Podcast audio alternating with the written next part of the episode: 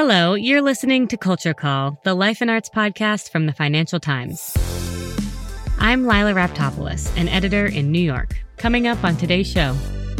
This is the culture that we live in now where people are told you're red and you're blue, and that means that you believe all of this and you believe all of that. And oh, by the way, you hate each other. And most of the time, I think if you really dug in with people and you asked them, do you actually believe that gay people are deserving of less rights? Do you actually believe that all black people are criminals? Do you actually believe that immigrants should have their babies separated and taken away? No, right?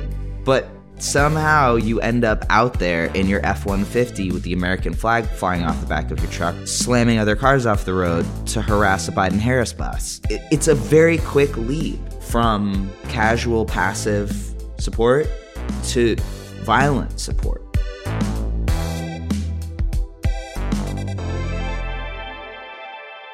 Welcome to episode three in our special season of Culture Call. As you may know, this season we're doing something a bit different. First of all, my co host Griselda Murray Brown is on maternity leave. And also, you may have noticed that the world is in flux. And we have a unique chance right now to reimagine. So I'm inviting cultural thinkers and FT colleagues on to do some of that reimagining with me. And I'm going to be honest with you, I have been anticipating this episode for months because I knew this would be a turning point.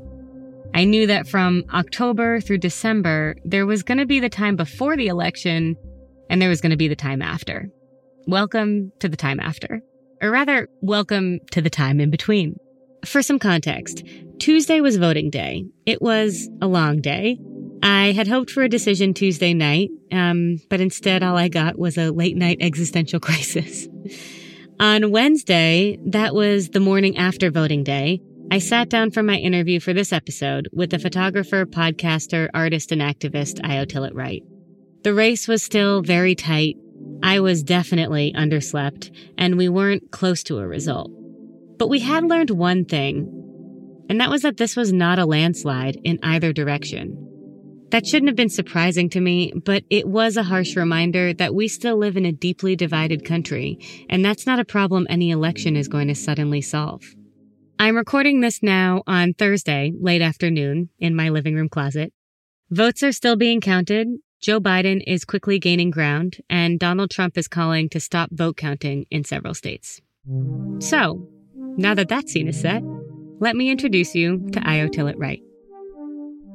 I first discovered Ayo's work through his cult podcast hit, The Ballad of Billy Balls. It came out last year, and honestly, it is one of my favorite audio projects ever. The podcast is a 13 part series about the punk rock scene in New York in the late 1970s, early 80s, and a musician named Billy Balls. Billy was murdered, and we don't know who did it, and we don't know why. The show is evocative. It has gorgeous, grungy, kind of disgusting, very deliberate sound design, and it brings you straight into a whole world. Here's a clip. Coming around 40th Street and 10th Avenue, where you take the curve from the Greyhound bus station with, and you see the curtains. Everybody has their windows open, you know. Coming in in the thickest, stickiest, sweatiest part of the summer is the height of Hell's Kitchen. Can hear all the music coming out, and the music is plumped and voluptuous by the wet humidity in the air, and the sound is in the air, but it's hanging in the voluptuousness of the sticky humidity and the stickiness and the sweat. That woman speaking is Ayo's mom, and her voice is still lodged in my brain a year later. She's pretty unforgettable. Billy Balls was her one true love. And as Ayo puts it, the tragic loss of Billy gave way to a lifelong grief in my mom and a trickle down of explosiveness that defined my childhood. So that makes this podcast a lot more than a true crime story. It's also about family and forgiveness and love and where we come from. The podcast was an extension of Ayo's 2016 memoir, Darling Days, which chronicles his childhood as a kid growing up in the Bowery in New York. A lot of Ayo's work really redefines gender and sexuality, and it shows us how categories like straight and gay and LGBTQ are really limiting. They're bulging and struggling to encompass us all. That's important work in a time where so much is shifting so quickly. In the memoir, Ayo tells a story of being six years old and turning to his dad to say, I'm not your daughter anymore, I'm your son. His father's response was, Sure, okay.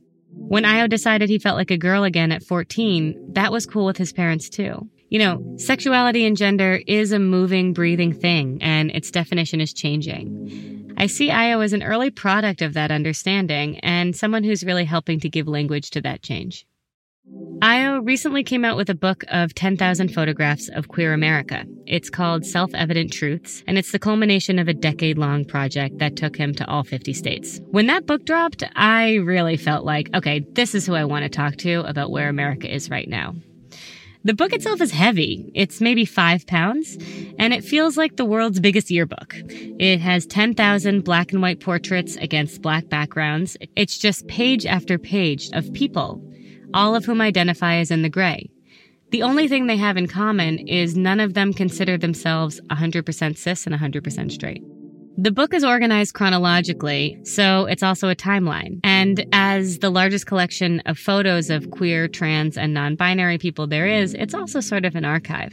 So I'm happy to have Ayo on as a person who understands something about the pulse of America, who can help me explore what's possible now, and who really can help me explore what's possible now right after voting day. Whether you know Ayo's work or not, this is one of the best conversations about the state of America that I've had in a long time. So I hope you find it thought provoking too. Last thing is a quick language warning. There is some cursing because a lot happened this week, and it was hard to not. Okay, here's me and Ayo Tillett-Wright. Hi, Ayo Tillett-Wright. Uh, welcome to Culture Call. Hi, so happy to be here. First of all, I really just want to thank you for coming on the show. I'm in New York. You're you're in California, right? I'm in LA. I personally didn't sleep very much last night. I don't know about you. Me either. Me either. Yeah. So it's just an inconclusive day, and um, I appreciate that you've taken some time to help process it. Oh, I'm so happy to me. be here. I think we all need a little bit of it's gonna be okay in our lives today. So happy to be here.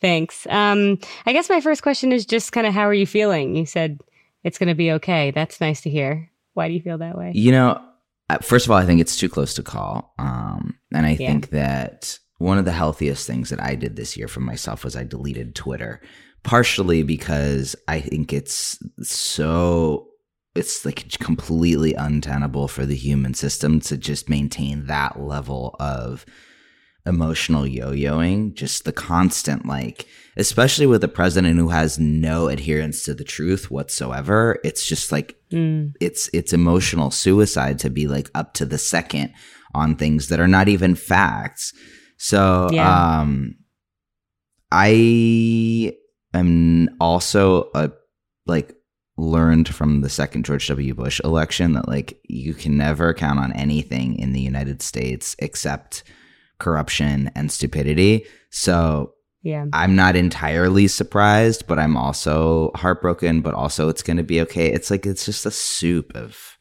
things. I feel exhausted to be honest with you. Yeah, I feel I feel pretty similar. Like I, I feel that um, we knew this was going to be close deep down, and um, I personally craved something decisive. But the fact that this race is tight is like not a surprising picture of the country we've been living in. I guess it's sort of another lesson that people here can kind of live in the same country and have radically different experiences of reality. and and I'm curious from you, like you know, you you put this book out, Self Evident Truths, which I love. And for the project, you were all over America and in 50 states over the past 10 years. Um, I feel like you might know something we don't. I'm I'm curious. Like, are you surprised? Um, yeah. You know, um, I learned a lot about this country and I learned a lot about my own bullshit from traveling to every single state. Like I'm from New York, I'm from 3rd Street in the Bowery, which like, you know, for anybody listening who doesn't know what that means, it's like the heart of weird artsy downtown culture, music, punk rock, heroin, crack, cocaine, drug dealing, avant-garde culture, queer shit. And like mm. I grew up steeped in that. So my journey to fighting for equality was it, there was never there was like no leap to be made from where I come from to where I am, but uh, mm. the journey to queer rights was a kind of like discovery of the fact that I was a second class citizen in my own country because I grew up in a place where what I was was normal. And mm. p- part of the problem with that is all of the miss the the tropes that I was fed about the South and about the Bible Belt and about the Midwest. And my mom like vehemently hates yuppies and vehemently hates like any kind of capitalism. My father is like a deep intellectual anti-capitalist radical who was like I could go on for hours about like the the weird hardwiring that I have politically. Um which I stray from a little bit, but in traveling to Oklahoma, one of the earliest things that we did in 2012 was we went on a tour of the South. And mm. arriving in Oklahoma, arriving in Mississippi, arriving in Tennessee, I was confronted with my own bullshit about what I thought the South was. Of course, because when you aren't exposed yeah. to things and you don't experience things firsthand, you default to stereotypes and tropes. And I feel a lot of that going on in this country right now. And I, I know that the Republican, but really the Trump strategy, the MAGA strategy is to dig into that, to drill into people's lack of exposure to each other and cultivate the fear that's there in the stereotypes about each other and say, these are this type of person and over there is this type of person. And like, with like just a nail scratch into the scholarship around dehumanization. This is an age old tactic. It's it's been going on for since humans have existed and it's led to the yeah. exact same atrocities every time. So, you know, I think there's an argument for secession to be made at this moment in time. Can you give an example of a time when you started going to the South where you were like, oh, we're more similar, or that where your sort of like your entrenched beliefs were changed? Yeah, I mean, like I, I went to the South when I, I so I'm trans and I presented as like a masculine looking girl person. Maybe you would assume I was a lesbian if you didn't know better. I don't know, but in mm-hmm. 2012, we had a, a, tour stop in Jackson, Mississippi, and I didn't even get out of the car. I was just like, keep it moving, keep driving. I don't feel safe here. All of the Confederate flags and, you know, whatever. I did a TED talk in 2012, and the fundamental premise, it's called 50 Shades of Gay, but the fundamental yes. premise of it is that familiarity is the gateway drug to empathy. When we become familiar with something, we can learn to care for it. And it wasn't that I wanted to care for Trump supporters, but in 2016, I wanted to understand what the fuck was going on. Like it felt like the Twilight Zone. And I realized based on the way algorithms work and based on the way information siloing works in the social media age, I wasn't exposed to the actual opinions of my quote unquote opposition. But um, mm-hmm you know, between 2010 and, and now, when I started this project and, and finished it, it was this great opportunity in the United States to see how a lack of familiarity can destroy empathy and how that can be really consciously manipulated, which is exactly what the Trump administration is doing. They're getting people mm-hmm. who don't even necessarily know what they believe to just feel like, I have to fight for my team. And my team mm-hmm. says this, and I'm not going to investigate it. I'm just going to go out and kill for it. And that is when shit gets really, really dangerous. So I'm yeah out here pushing for discernment. I'm out here pushing analytical thought, question everything. I'm anti group yeah. think. That's my like big. I mean, I'm sitting here wearing a Black Lives Matter shirt saying that I'm anti group think, but I find that actually at the root of BLM, if you get into it, the leadership are really discerning thought leaders and scholars, and they have yeah. theories and ethos, you know, and morals. So, anyway. So, you started this project 10 years ago, and now it's a book. It was in response to One World, and it's 10 years later. And the expectation would be that we would be in a very a more inclusive world. Um, it's you know it's debatable. we were um, for a um, minute there. We were for a minute. So, what world is it coming into now? what was it trying to do then, and what is it doing now? You know, that's a very interesting framing for a question I've been asked many times, but not that way, and I really appreciate that. Um, the world that it came into was a world with almost no legal protections for queer people. The term queer wasn't even what was being used at that point. It was just LGBT. And it's grown to LGBTQIA plus plus X2 or whatever that I can't even keep up uh, to be completely frank with you. At that point, it was before the repeal of Don't Ask, Don't Tell. It was before there was gay marriage. It was before there were any workplace protections on a federal level. And you could legally be fired for being anything other than 100% straight or cis. So that became kind of the framing for this. So uh, it just got me thinking about like who are the people that are voting against our rights and what do they believe? Where does their impetus come from? The conclusion that I came to was that it was fear based. And what did they fear? Oh, they fear that we're going to rape their children. They fear like trans people in bathrooms want to I don't even know, right? But it's all right. misinformation. It's all tropes about stuff left over from the AIDS era where the publicity was that we're perverts and we want to subvert and and destroy the the institution of family. Mm-hmm. I had this fantasy of people being able to talk to each other, people being able to communicate with each other. And since you yeah. can't invite, you know, 300 million people to a dinner party with each other, I thought, okay, what if I photograph as many of these people as I can get to and put them in front of those people and see what it makes people feel and like confront them with the simplicity of just a human being, you know, a tender-hearted yeah. human being. So we made it so that like anyone who wanted to participate could without any qualification other than that you are anything other than 100% straight or cis. Yeah. Because those are the people who can be fired in 37 states for that. And we want to show what those people look like. And if the person said, yes, that's me, then that's it. They got photographed. And by the time I did my TED Talk in 2012, I had photographed, I think, 1,700 people or something. And mm-hmm. quickly realized that I was getting a lot of white hipsters.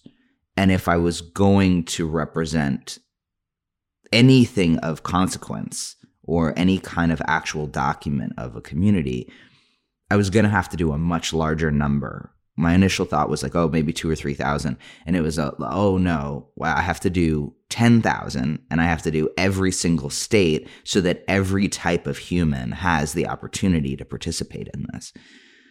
Right. And that took 10 years. Yeah.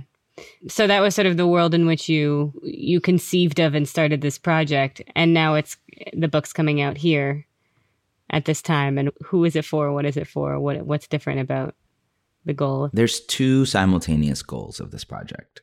And if covid hadn't killed everything this summer the goal was to do a massive installation of all 10,000 portraits 6 foot tall by 5 mm. foot wide on the mall in front of the Washington Monument the National Mall. Wow um oh i'm sorry it's such a bummer, dude. It's such a bummer.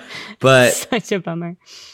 The truth is the world that we're coming into, the world that I created it in, I thought that this was the civil rights fight of my generation, and I was wrong.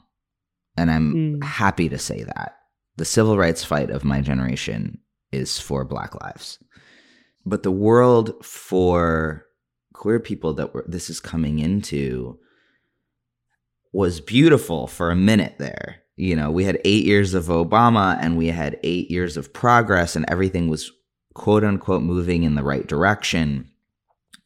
And now everything is rolling backwards. So mm-hmm. while we don't know what happened last night or yesterday yet, either way, it has revealed itself that half of this country believes that we don't deserve the same rights, that our health and our livelihoods are not worth protecting. And in those moments where I think about the young ones, I think about the little babies, the little queer nine year old who's just figuring out that he's gay or figuring out that they're non binary or figuring out that she's trans or whatever. And mm-hmm. the fear and the the immense pain of feeling different and feeling ostracized like it's already hard enough to have your body like grow boobs and your voice drop and hair and smell and sex and whatever but then yeah. also to feel like you're in the wrong body or you're attracted to the person that will think you're gross or whatever it's really scary so then you add to that the television telling you that half of this country thinks that you're sick i want to intervene I want to be the thing that like slides between that kid and the mm. message that they're getting from the world and be like, hold on, here are 10,000 people who are just like you and they're yeah. your family and they have historically always had to bond together as family when the world told them that they were sick. You're going to be okay. And if your family of origin is not down with it, when you can get out of there, we're here, you know? So that's half of it. And the other half of it is for people who think that we are a certain thing. So when somebody comes out and their conservative family is like, you're going to die of AIDS, you're going to have a deviant lifestyle, whatever, you know, I've heard stories of people presenting this book to their family and being like, well, look at all these doctors and nurses and lawyers and movie stars and fill in the blank, whatever thing appeals to you. Here are ministers, you know, whatever. Right. I hope that it can serve as a home for queer people and as an eye opener for straight people who think that they don't know any queer people. Because also, girl, like we drive your kids to school in the morning and cook their food and like save your life in the hospital. So like yeah. Time to wake up and smell the queer all around you. I guess one of the things that I really like about your work is that it is helping people with the definition of queerness um, and helping people broaden the definition, sort of LGBTQIA plus the sort of the, the the the growing length of that of that category. And you called sexuality a poor binding agent. Hmm. which I liked. Um, can you say a little bit about that? Sure, yeah. I mean, who you want to fuck has no bearing on what you like to do or what your morals are. It, they're just not connected. You know, two people can yeah. like to have sex with each other or the same type of sex or whatever and live completely opposite lives. So to me, um, the idea of queerness as a lifestyle is just it doesn't hold up. The other thing I was thinking around this sort of poor binding agent, um, especially watching the news last night, uh, is that like so many categories are poor binding agents. Mm. Like they were talking on the news about Hispanic voters or the black vote or suburban women. mm-hmm. And I just like, what? How do you feel about categorization? Like, I just feel like a lot of your work is about identity, and I'm struggling to figure out what even makes an identity anymore and how skeptical we should be about all of these um, boxes. deeply, deeply, deeply, yeah. deeply skeptical. Um, I think two of the greatest dangers that we face right now are groupthink and misinformation.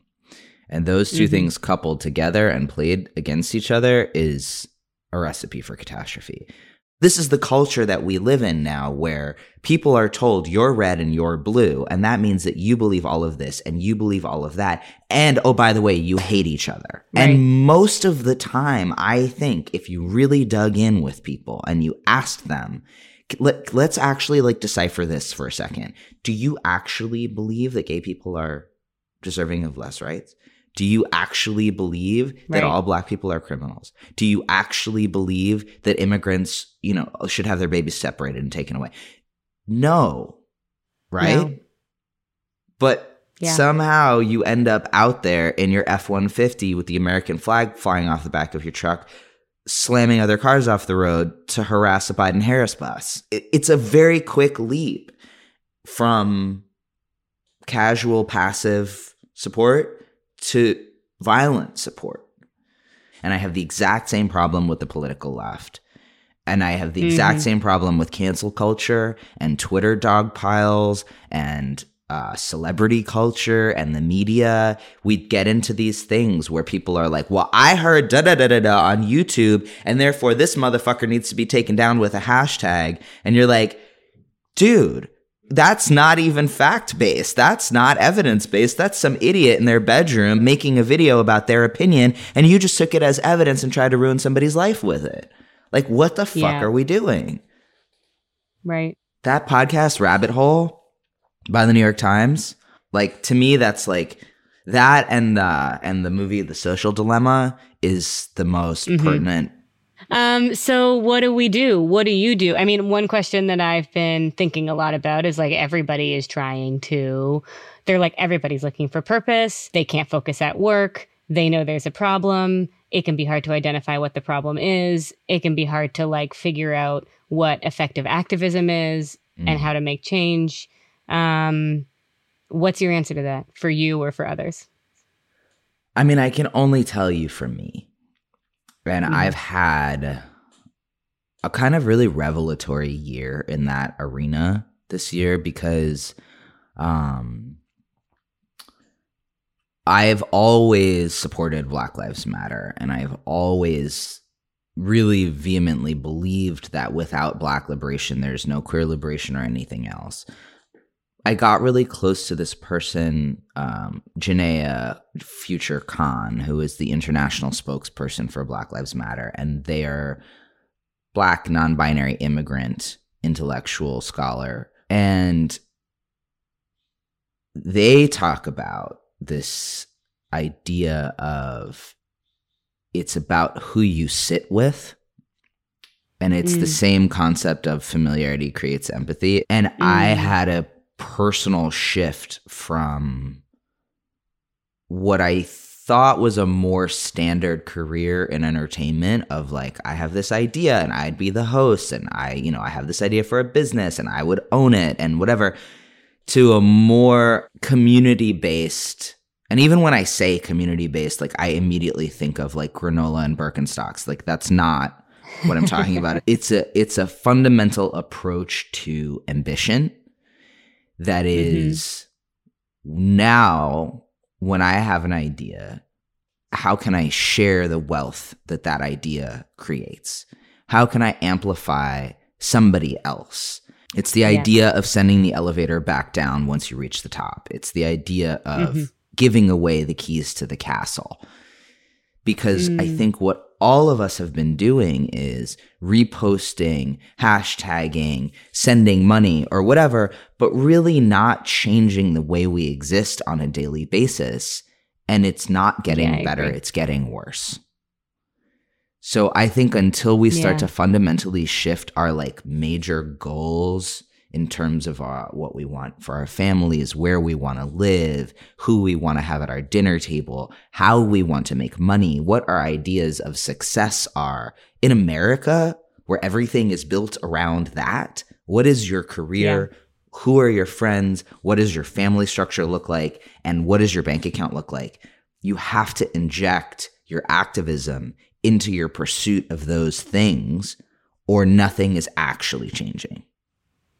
Um, do you feel hopeful in the long run that that will happen?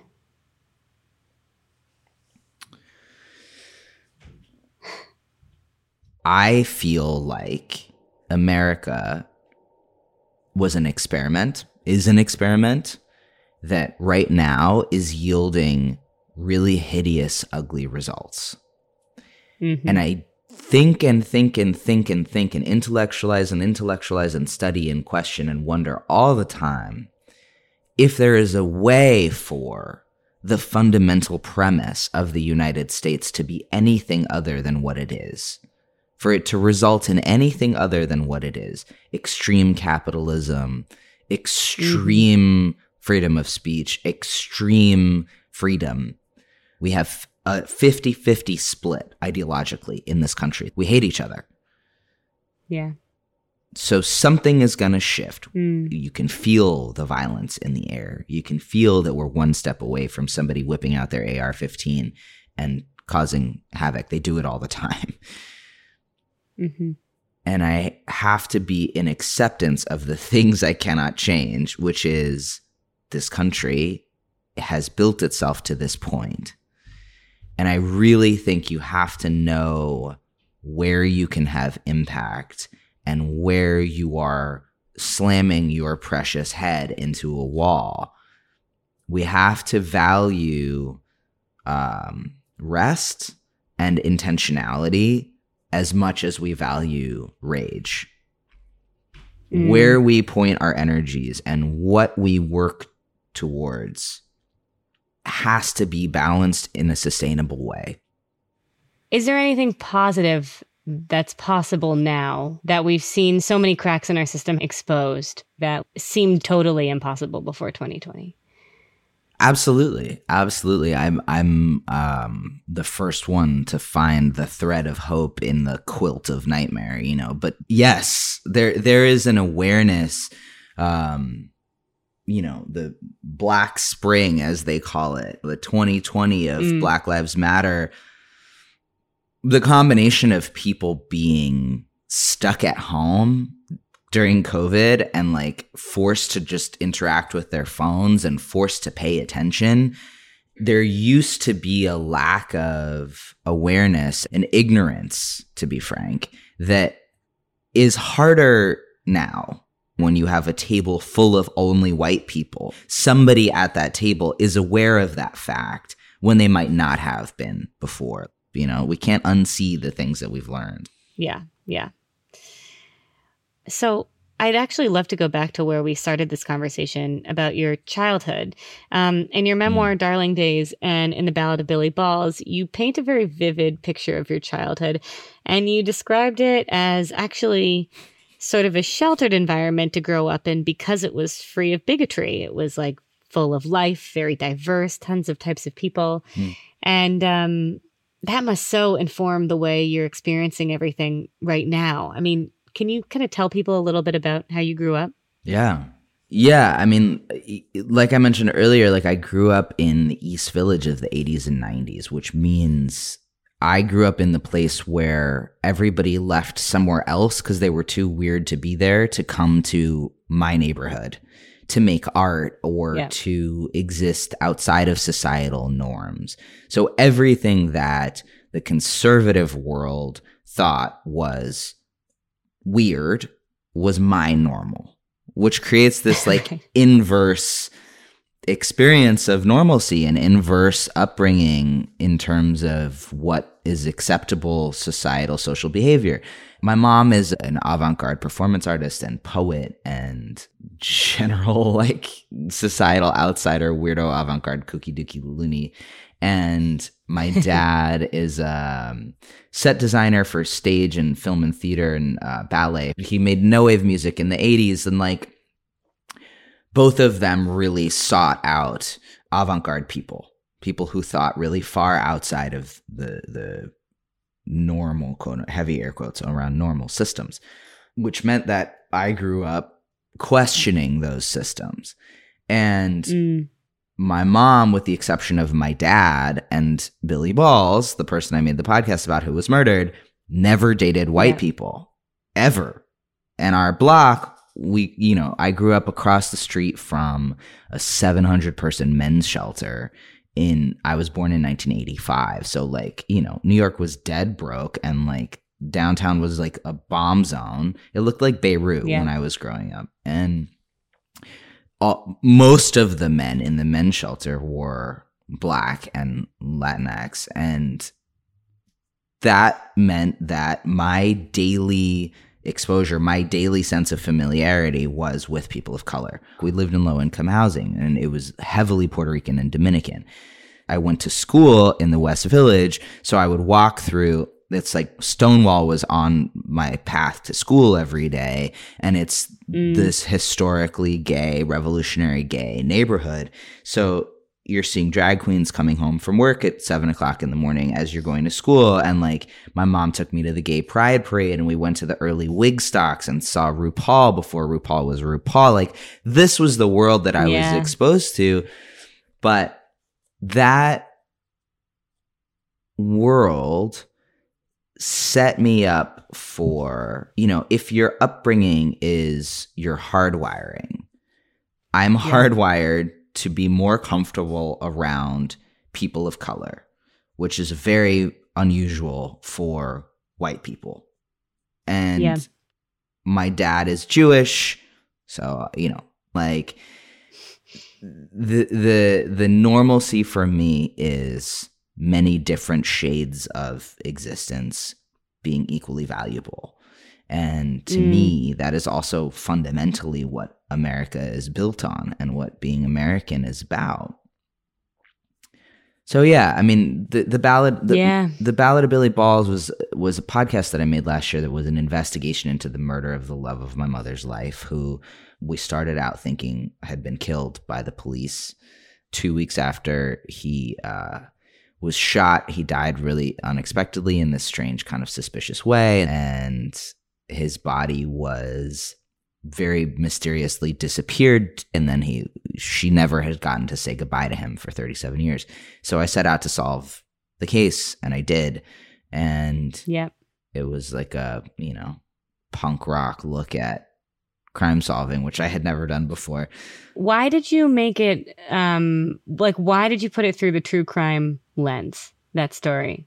I, I like that you did. I'm just curious because I was, love I mean, it started crime. about true crime and then suddenly it was about forgiveness and love and you know, it was about we a lot more. Thought it was gonna be just a true crime show. like Oh, interesting. We first of all, we made that show like we made it every week as it was coming out. The whole thing unfolded as it was being made, which now looking back, mm. I'm like, that's fucking insane.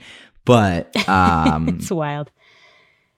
Yeah. As someone who makes a podcast, it's like it's, it's completely untenable Man. and bonkers. I think when we talk about crime, even the term crime is so reductive for like what happens in the world where people do things that are not legal.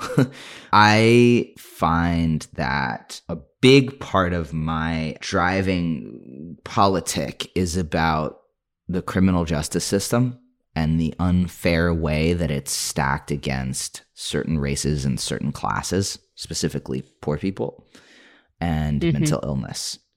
Um, all of those things are rampant in my family, with the exception of the fact that everyone involved in that story was white, which really is very particular and really frames the experience of that story.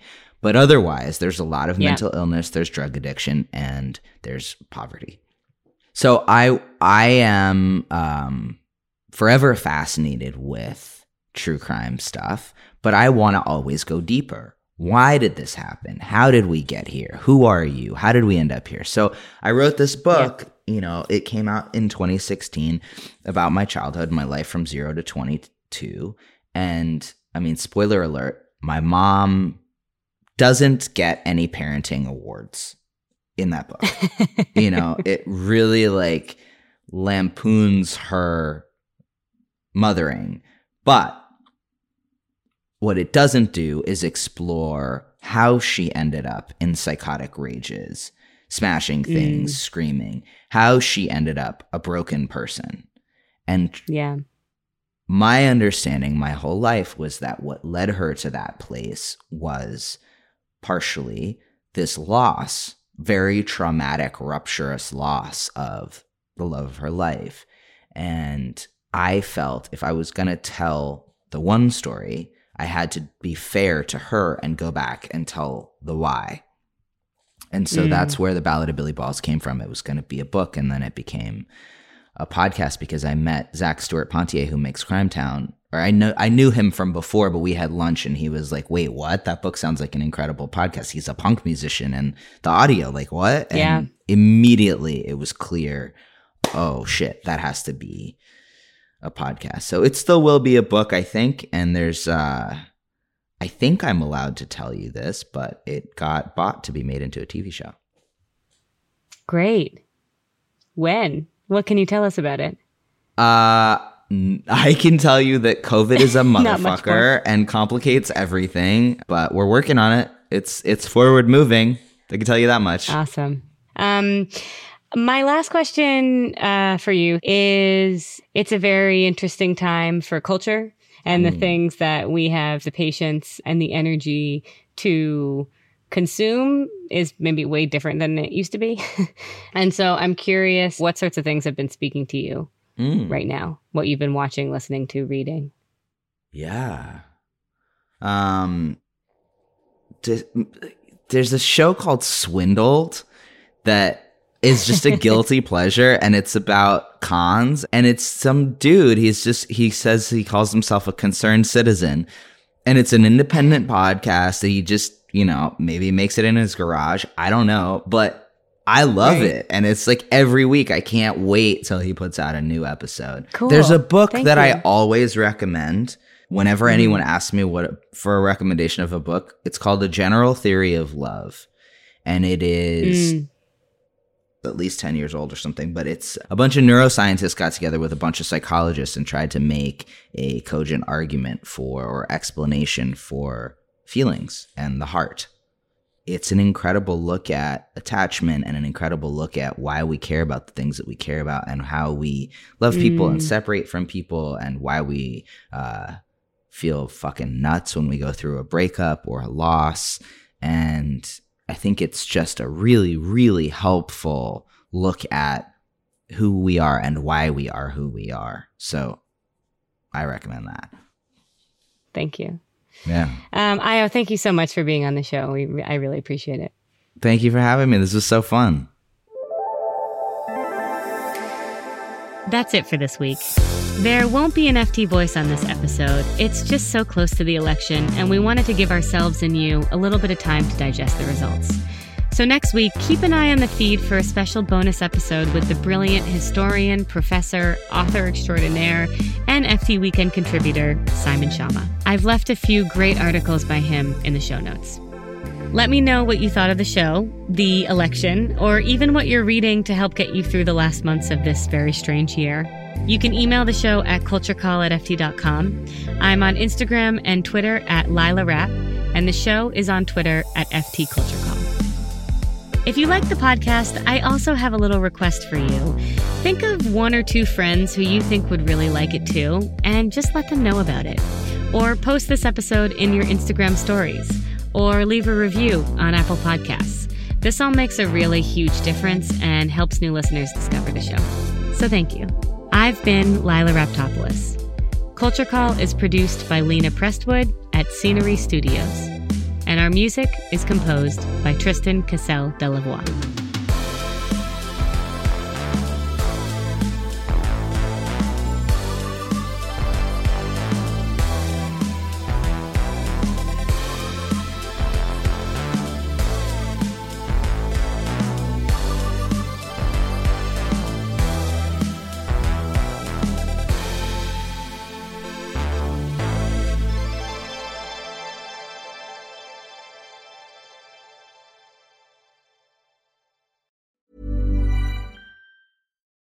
It's Paige DeSorbo from Giggly Squad. High quality fashion without the price tag. Say hello to Quince. I'm snagging high-end essentials like cozy cashmere sweaters, sleek leather jackets, fine jewelry, and so much more. With Quince being 50 to 80% less than similar brands. And they partner with factories that prioritize safe, ethical, and responsible manufacturing. I love that. Luxury quality within reach. Go to quince.com slash style to get free shipping and 365 day returns on your next order. Quince.com slash style.